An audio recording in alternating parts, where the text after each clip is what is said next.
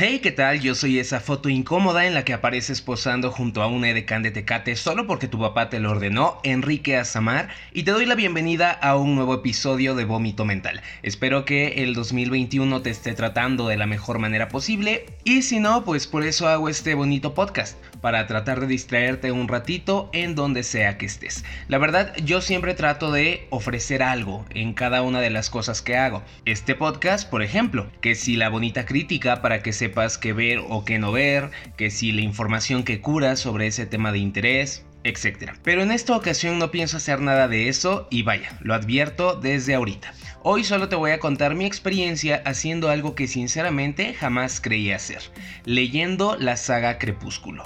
¿Recuerdas que en el episodio pasado te contaba que estaba en busca de ese libro que me emocionara un montón en medio de toda esa tragedia llamada 2020? Pues muy ingenuamente pensé que los cuerpos de la habitación roja sería mi solución, pero no.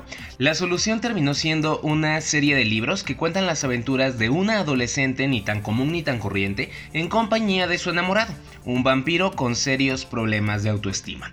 Así pues, aproveché los últimos dos meses del año pasado para leer crepúsculo, luna nueva, eclipse, amanecer y sol de medianoche. No es cosa fácil, lo admito, vaya que los tiempos han cambiado y lo que en el 2005 enamoró a muchas personas, en 2020 bien podría asquearlas. Vámonos por partes. Leer la saga Crepúsculo en el 2020 es raro. Te das cuenta de que Bella es insufrible, Edward está enfermo y también te das cuenta de muchas otras situaciones bien problemáticas que aparecen en la historia. Y a pesar de eso, el cliché atrapa si estás dispuesto a dejarte llevar. Creo que es algo que puedes disfrutar si estás consciente de todo lo malo que hay ahí, todo eso que definitivamente no puedes traer contigo al mundo real. En esta ocasión me voy a en todas las cosas malas de la saga, que vaya, son mayoría, y dejaré hasta el final la cosa buena, que sí, en mi opinión es una. Comencemos con Bella, uno de los peores personajes que he leído en toda mi vida. No tiene mucha personalidad, que digamos. Todo su mundo, y de verdad, todo se basa en Edward Cullen. Además, se la vive manipulando a los demás una y otra vez para conseguir lo que quiere, que básicamente es a Eddie a Edward Cullen. Leyéndola, uno se da cuenta de que Kristen Stewart le hizo un parote haciéndola más agradable con su actuación porque créanme que la vela del libro es increíblemente apática y mal pedo. Ahora, también le dan un tratamiento bien sexista a lo largo de toda la saga. Bella es esa mujer que llega a salvar a un hombre inútil, su papá, convirtiéndose así en la persona que le cocina, le lava la ropa, le hace todo como si él fuese un bebé. Más adelante vemos cómo la mayoría de los personajes, que por supuesto son hombres, literalmente deciden todo por Bella, al punto de llegar a secuestrarla disque por su seguridad. Claro que en el libro te lo ponen como un acto de amor, pero en él uno se da cuenta de que las cosas han mal. Y no terminamos ahí. Bella también es abusada y manipulada de forma física y mental. Que si la besan a la fuerza, que si la chantajean para obtener algún tipo de respuesta física a cambio. No, hombre, yo puedo seguir un buen rato, pero no lo haré. Yo creo que ya entendieron el punto. Tú te preguntarás, Enrique, si Crepúsculo es tan malo, ¿por qué decidiste seguir con Luna Nueva? Bueno, pues porque soy un tonto y me gusta ser tonto por eso. En Luna Nueva la historia no mejora, Edward es un menso con poca inteligencia emocional e incluso menos responsabilidad afectiva. Bella no tiene dignidad y Jacob... Pues bueno, Jacob es bien ameno. El libro es demasiado grande para la cantidad de historia que ofrece, pero finalmente hay mucha cursilería que te atrapa de una u otra forma. Si quieren ver una historia de dependencia muy enfermiza, esta es su novela. En varias ocasiones yo decía, este es el momento. Bella finalmente le va a meter un madrazo a Edward, vaya que se lo merece, pero no, debo decir que fue bien decepcionante. No te voy a mentir, de Eclipse lo que más recuerdo fue el coraje que sentí al leer ciertas interacciones entre Bella y Jacob. Es aquí cuando de plano dije, ¿qué chingados estaban leyendo las niñas en 2007? Me sorprendió muchísimo que la autora, una mujer muy religiosa que hace notar sus creencias en sus obras, haya escrito semejantes ofensas hacia su personaje principal así, como si nada. En Eclipse, Bella es besada en contra de su voluntad, algo que la lleva a terminar con una mano rota. Más adelante, su papá se entera de lo que pasó y, ¿qué creen? Decide felicitar a la persona que literalmente abusó de su hija. Porque sí, un beso a la fuerza es abuso y muy mal si piensan que soy dramático al respecto, pero vaya que este tipo de situaciones sí me molestaron muchísimo. Amanecer, por otra parte, pues fue mucho texto, literalmente Creo que fue el libro más entretenido, pero me pareció que bien pudieron dividirlo en dos libros distintos, algo así como lo que hicieron con las películas.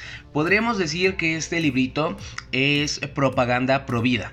Bella termina embarazada de Edward, el feto pone en riesgo su vida una y otra vez y medio mundo le dice, Bella tienes que abortar, así de simple, pero no. Ella, que jamás había tenido deseos de ser madre, está dispuesta a morir solo para traer al mundo al hijo de Edward. Básicamente dan a entender que si el padre fuese cualquier otro, hola misoprostol. Pero como el susodicho es Edward, ni modo, hay que aguantarse el dolor y los huesos rotos y el permanecer aislada del mundo, el no tener contacto con tu familia y pues bueno, la muerte. Más adelante cambia la cosa y el enemigo ya no es el feto asesino, sino el clan de los Volturi. Para hacerle frente, los Cullen reúnen a un montón, neta, un montón de vampiros que cuentan con habilidades bien diversas y que sin duda merecían más tiempo para brillar, tiempo que no se les da por lo que terminan siendo simples personajes secundarios con mucho potencial desperdiciado. Por cierto, en Amanecer, la autora busca darle un cierre a este triángulo amoroso formado por Bella, Jacob y Edward, por lo que termina emparejando al hombre lobo con la hija de la protagonista de la saga, la hija de Bella. Esto no sería tan malo si hiciéramos la vista gorda al hecho de que los emparejan desde que ella es un bebé. ¿Qué pedo? Stephanie Meyer habrá tratado de justificar esto una y otra vez, pero la neta no deja de ser bien creepy y no lo digo yo. Por lo que he investigado también lo dice el fandom en general. Llegamos a Sol de Medianoche, la novela más reciente de la saga, ya que salió en la segunda mitad del 2020. Es la misma historia de Crepúsculo, pero ahora contada desde la perspectiva de Edward. Me dejó bien conflictuado la verdad. Por un lado, estuve encantado aprendiendo más sobre los Cullen y su vida antes de encontrarse a Bella. También me gustó el hecho de que, a los ojos de Edward, Bella de verdad es un partidazo con una personalidad muy agradable. Otro punto a favor es que se nota cierta evolución en la escritura de la autora. Ojalá también hubiese un avance en la personalidad de los protagonistas. Acá nos encontramos a un Edward que neta, neta necesita un abrazo. El hombre es puros lamentos, instintos asesinos y pesimismo. Que si su alma, que si es una mala persona, que si va a matar a Bella, que si va a estar solo por siempre. Pura basura, diría Forky. Luego, para arruinar un poco más la experiencia, nos damos cuenta de que tiene actitudes aún más enfermas de lo que uno podría imaginar. De verdad se obsesiona con Bella y la cosa de formas bien extrañas. De nuevo en la novela disfrazan estos comportamientos como actos de amor, pero chicas, somos inteligentes y sabemos que algo no huele bien. Ya hacia el final de la novela nos arruinan de nuevo la experiencia al retorcer los actos narrados en las últimas páginas de Crepúsculo, actos que en su momento nosotros consideramos positivos y pues que no. Ya me van a entender cuando lean Sol de Medianoche. Ahora sí, toca responder la pregunta más difícil. ¿Por qué rayos decidí leer los 5 libros si la saga es tan mala? Pues es bien sencillo, amigues. 2020. Despiertas, te dan malas noticias. Prendes la tele, te dan malas noticias. En la radio, malas noticias. En las redes sociales, peores noticias. En cromática, silencio absoluto. Tu cabeza, un desastre. Pues claro que a uno le dan ganas de perderse en una de estas historias cursis llenas de vampiros y hombres lobo y aventuras y riqueza y pues bueno, ustedes me entienden. La verdad es que leí Crepúsculo y enseguida ubiqué todos esos aspectos negativos que mencioné anteriormente, pero también me dije, yo, Enrique Azamar, soy capaz de seguir leyendo, identificar los comportamientos dañinos de los personajes y de este modo no replicarlos en mi vida diaria. Puedo seguir leyendo, puedo encontrar todo lo malo, después identificar también lo bueno, eso que me sirve de distracción y que hace que no ande lleno de ansiedad todo el día gracias a lo que está pasando en el mundo. ¿Y qué es lo bueno? Pues la cursilería. ¿Daba cringe? Pues sí, pero tampoco me voy a disculpar por ello porque cada quien sabrá a qué recurre para sentirse mejor durante esta pandemia mundial. Una amiga me preguntaba, Enrique, ¿tú recomiendas Crepúsculo? Y mi respuesta sería la siguiente. No es una novela que le regalaría a mi hija de 12 años, pero tal vez sí se la regalaría a mi hija de 20, sabiendo que ella también va a poder reconocer estos aspectos negativos del libro y así no cargar con ellos a lo largo de su vida. Creo que Crepúsculo jamás debería formar parte de un primer acercamiento a la lectura, pero creo que conviene darle un vistazo para apreciar de cierto modo, pues todos estos momentos cagados de la historia que de una u otra forma hicieron eco en la cultura pop. Con esto termino el episodio 5 de Vómito Mental. Si llegaste hasta acá, te agradezco tu atención y también te invito a que me sigas en Instagram. Me encuentras como arroba vómito mental podcast. Ahí subo una que otra cosilla sobre los episodios del podcast y también podemos platicar un poquito. Que si tú eres Team Jacob, que si no encontraste tóxicos a los personajes de la saga, que si estás de acuerdo conmigo, que si no, en fin, la oportunidad para conversar ahí está. Yo soy Enrique Azamar y esto fue Vómito Mental. Hasta la próxima.